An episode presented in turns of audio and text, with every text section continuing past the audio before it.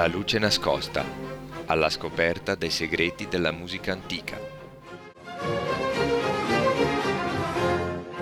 Tony Spinetta dalla Chiave e Madame Sibilla vi augurano una buona domenica e vi danno il benvenuto a questa nuova puntata della luce nascosta. Il nostro viaggio nella musica antica prosegue alla scoperta delle forme musicali. Che differenza c'è tra un concerto e una sonata, o tra un'aria e una cantata? È quello che scopriremo nel corso delle prossime puntate. Ma per capire a fondo di cosa stiamo parlando, dobbiamo fare un passo indietro e riassumere brevemente qual è stata l'evoluzione della musica vocale prima del periodo barocco. Fino al 600, infatti, la musica vocale era la musica per eccellenza, quella con la M maiuscola per intenderci. Dove si trovava l'impiego di strumenti musicali, questi erano al servizio del canto con funzione di accompagnamento se è vero che la musica strumentale si emancipa gradualmente dalla dipendenza dai modelli vocali nel corso del Cinquecento, non assume comunque la rilevanza che avrà poi nel periodo barocco. La prima fase dell'evoluzione della musica vocale è il passaggio dalla monodia, ovvero l'esecuzione di un'unica melodia, alla polifonia, cioè l'esecuzione contemporanea di più linee melodiche sovrapposte nello stesso brano. Un tipico esempio di monodia è il canto gregoriano medievale, una composizione sacra eseguita da un coro di voci maschili o da un solista. Ascoltiamone un esempio. Sicut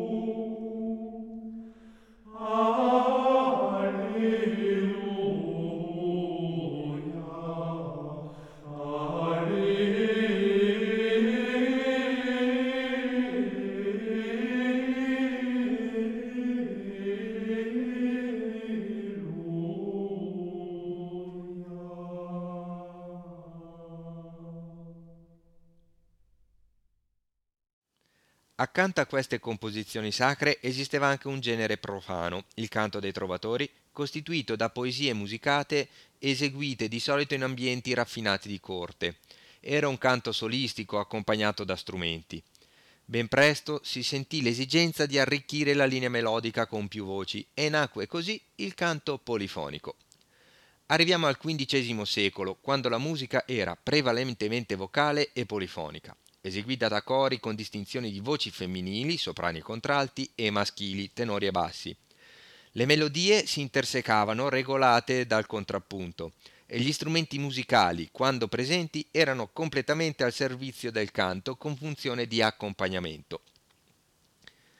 Le composizioni musicali polifoniche si evolvono a tal punto da arrivare a contemplare un gran numero di voci e addirittura prevedevano l'impiego di più cori, dando priorità alla melodia polifonica che nell'intreccio delle voci calpestava il senso del discorso verbale, annullandone la comprensione per il pubblico che assisteva alle esecuzioni.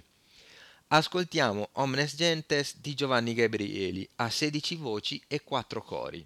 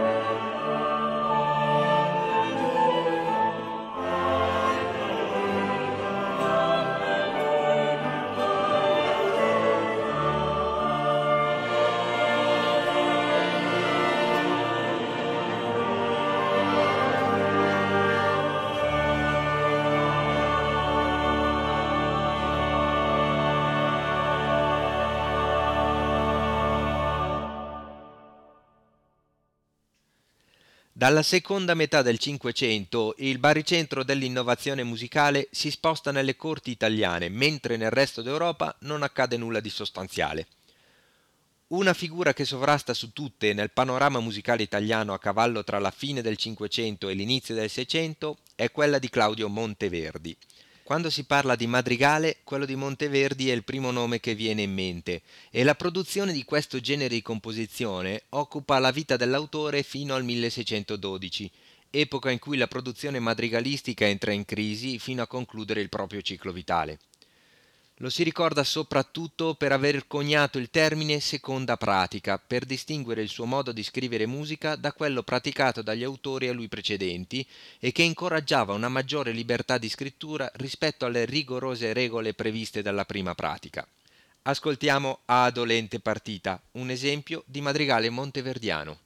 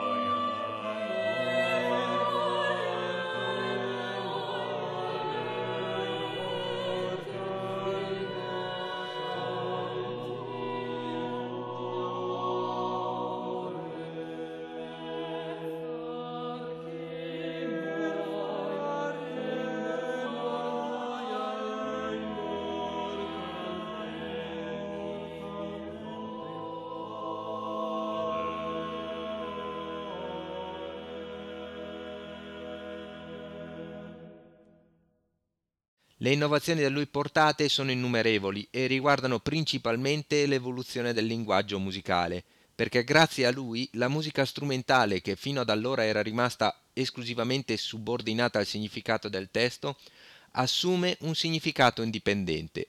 Inoltre fu uno dei primi ad adottare la tecnica del basso continuo e scrisse una delle prime opere teatrali in cui fosse sviluppabile una trama drammatica, ovvero un melodramma. Molto noti di Claudio Monteverdi sono anche gli scherzi a tre voci, di cui ascoltiamo Amorosa pupilletta.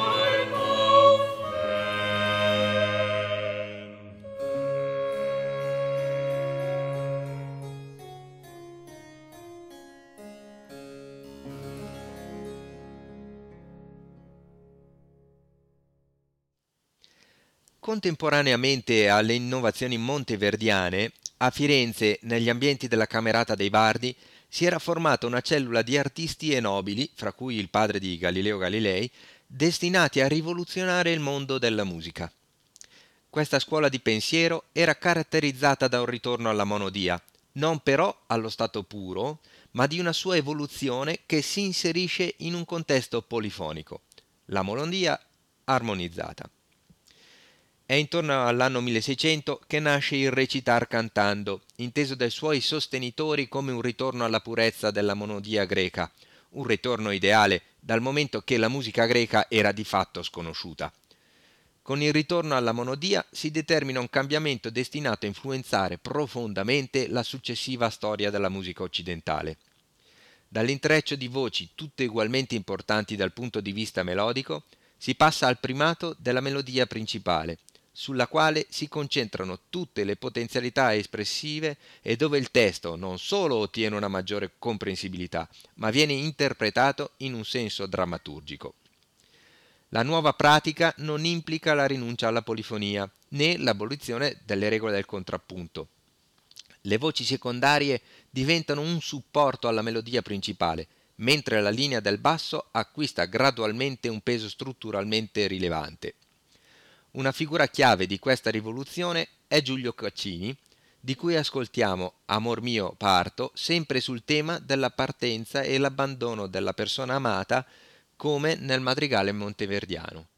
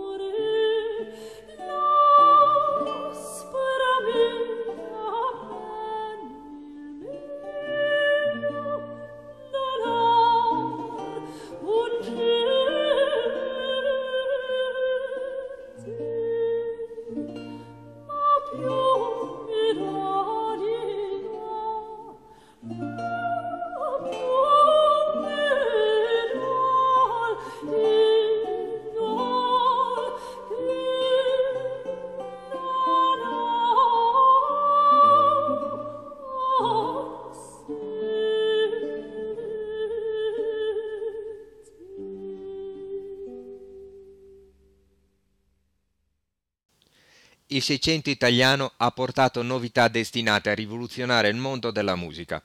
La tecnica compositiva del basso continuo, l'affermazione del canto a voce sola con accompagnamento e l'opera in musica, invenzioni che sono in realtà lo sbocco di pratiche e sperimentazioni che percorsero lunga parte del secolo precedente. Vi salutiamo con Al canto al ballo di Jacopo Peri, esponente della Camerata dei Bardi, tratto dall'Euridice, prima opera e musica ad essere stata rappresentata, che ci introduce alla prossima puntata in cui parleremo del teatro dell'opera nel periodo barocco.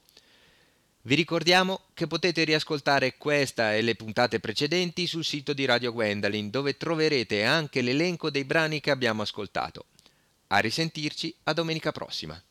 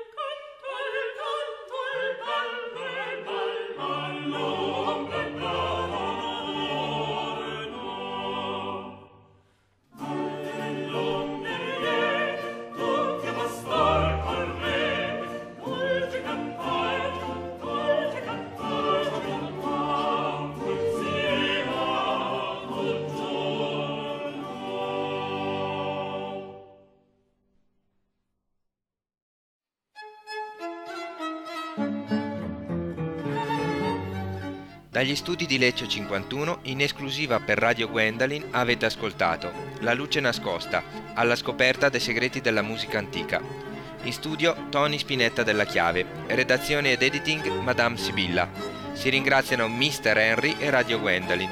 Alla prossima puntata.